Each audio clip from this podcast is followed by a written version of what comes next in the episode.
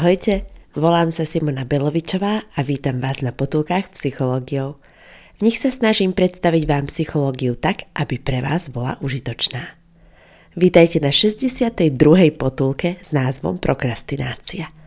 V mojich podcastoch sa pýtam a som rada, ak skúsite odpovedať. Verím, že spolu dospejeme k poznaniu a vy aj ja strávime príjemné chvíle. Kým vám porozprávam o dnešnej téme, chcem vás o niečo poprosiť. Potulky robím s radosťou pre vás a prosím vás o finančný príspevok. Číslo účtu nájdete v menu Podporiť na potulky psychológiou SK. Ďakujem pekne, vážim si to. Na webe Potuliek nájdete aj môj mail v prípade, že ma chcete kontaktovať. Rada vám urobím psychoporadenstvo. Verím, že aj pri tom nám bude príjemne.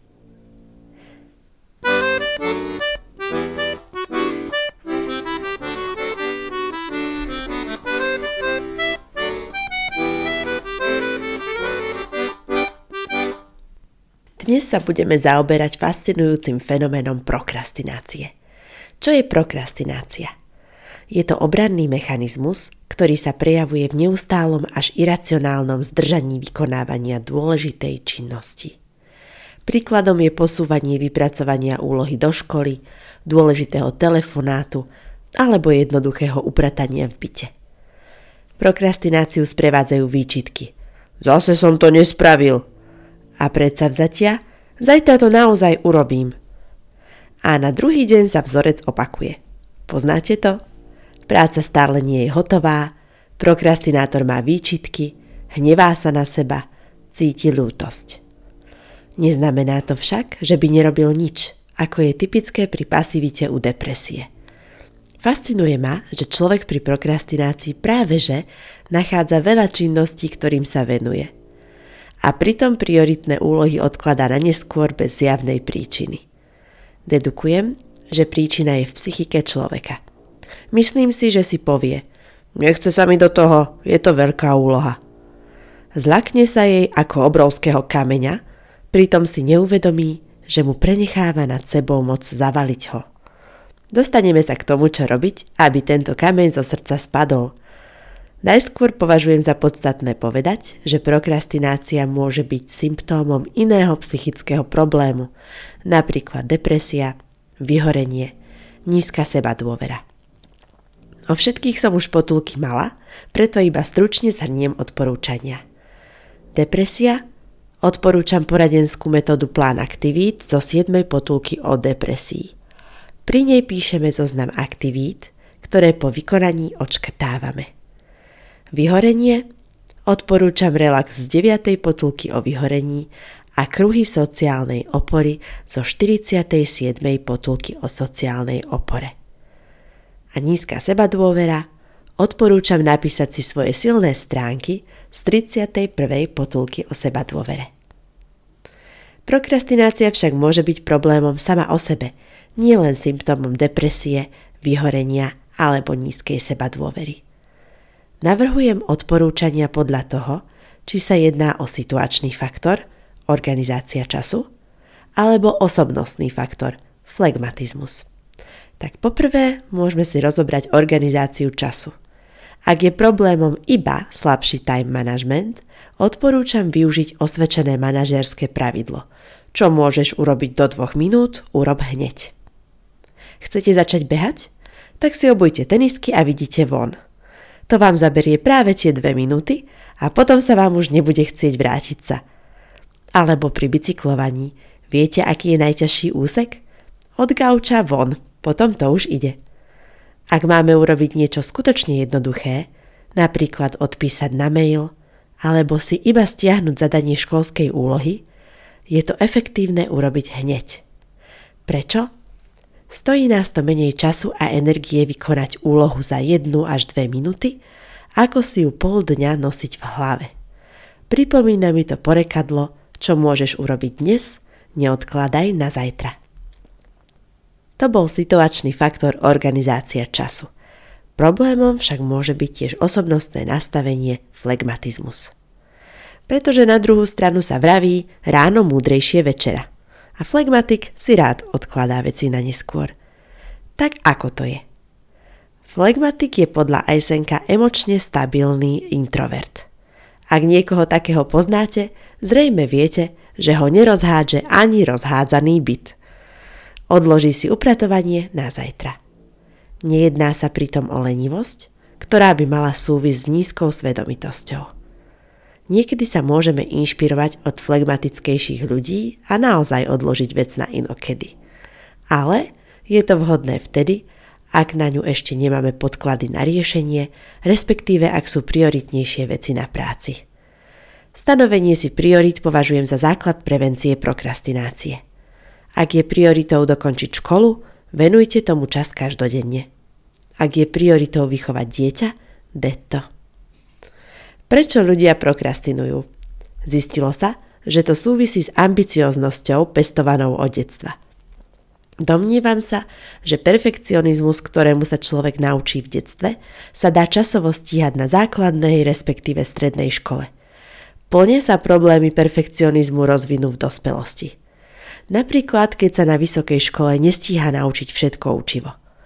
Pritom učenie sa prostredníctvom chýb je jeden z najefektívnejších mechanizmov učenia sa.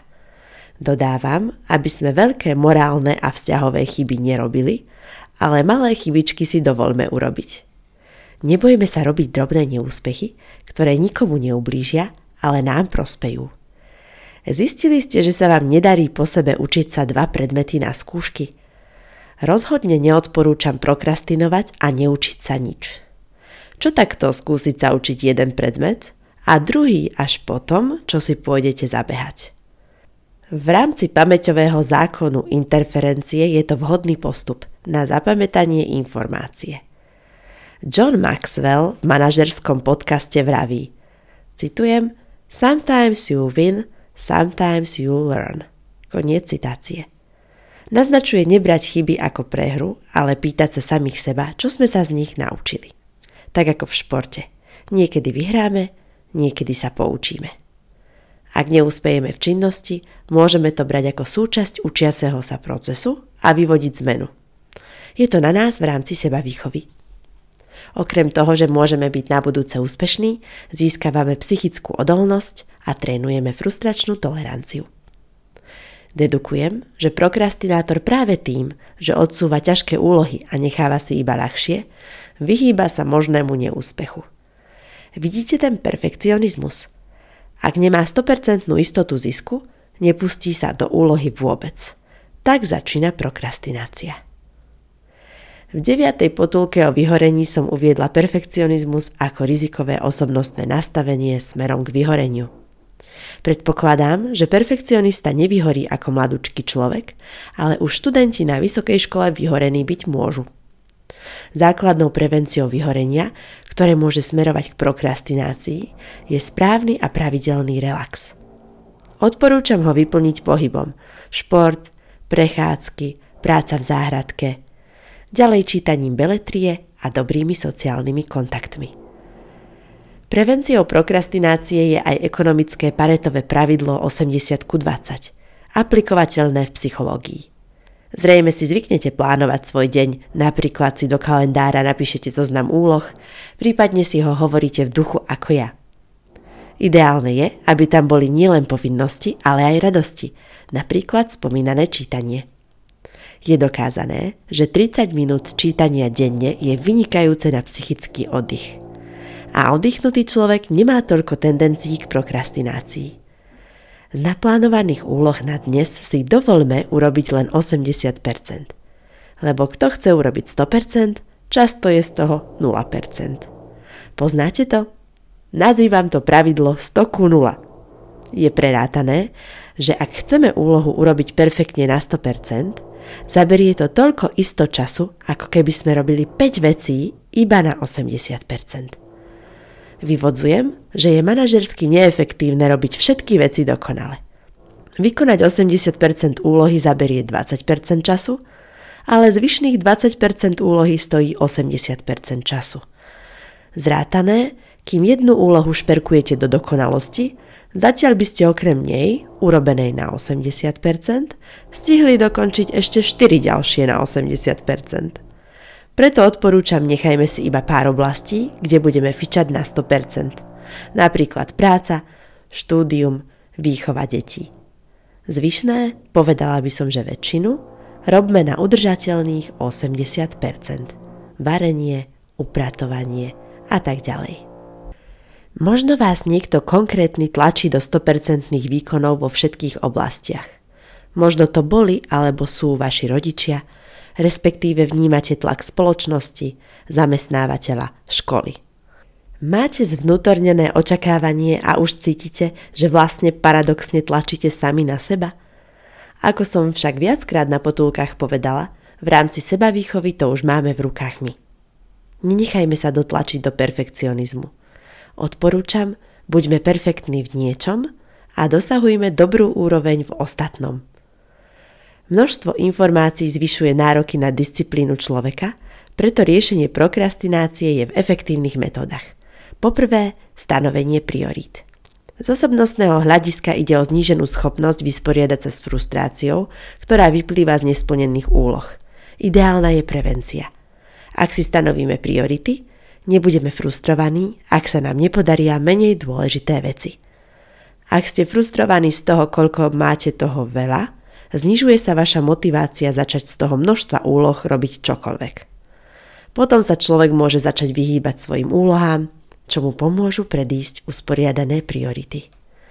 A po druhé, ďalšou efektívnou metodou proti prokrastinácii je riadenie času – Výskumne sa overila vysoko negatívna korelácia medzi svedomitosťou a prokrastináciou. To znamená, že svedomití ľudia, pre ktorých je typické plánovanie, majú menšiu tendenciu prokrastinovať.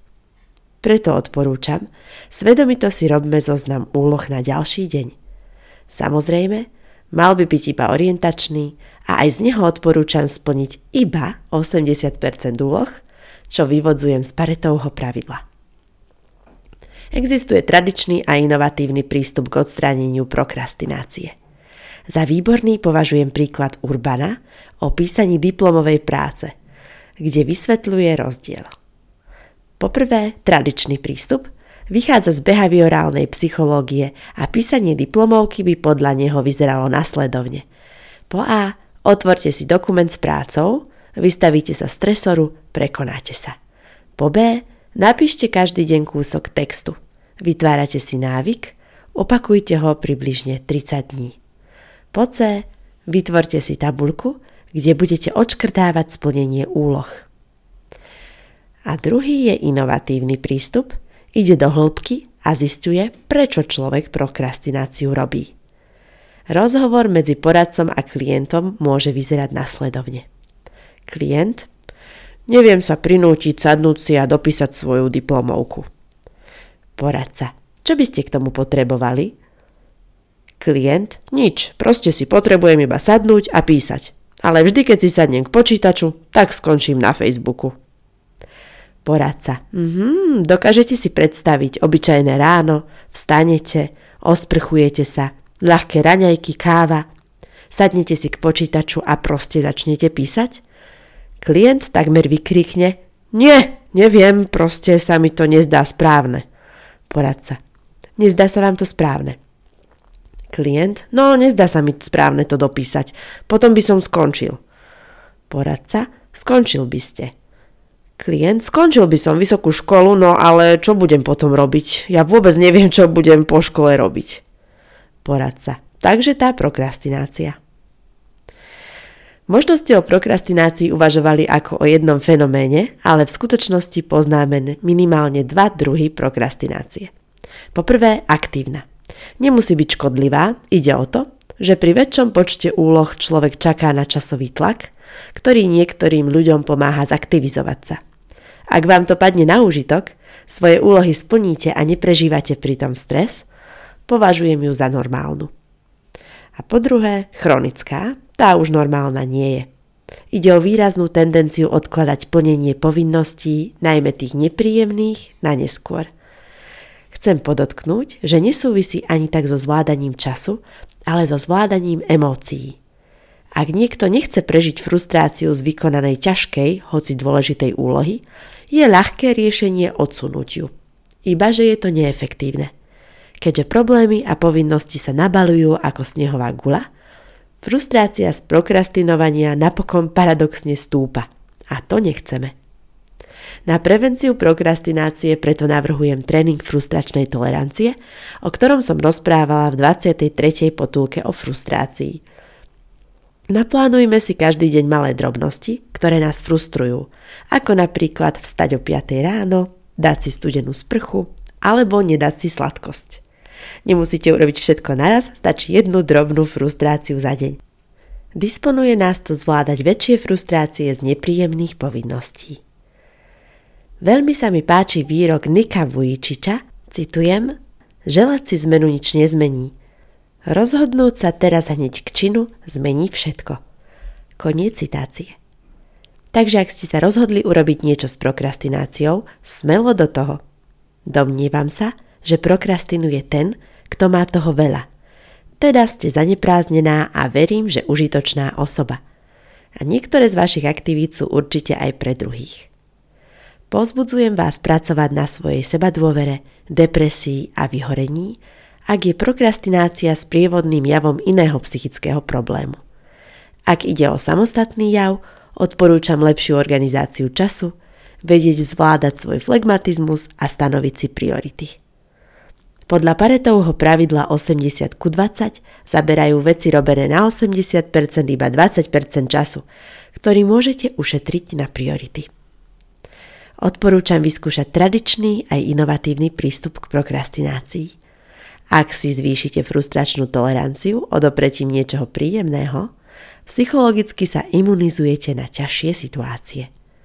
Či už je to písanie záverečnej práce, meeting alebo starostlivosť o domácnosť.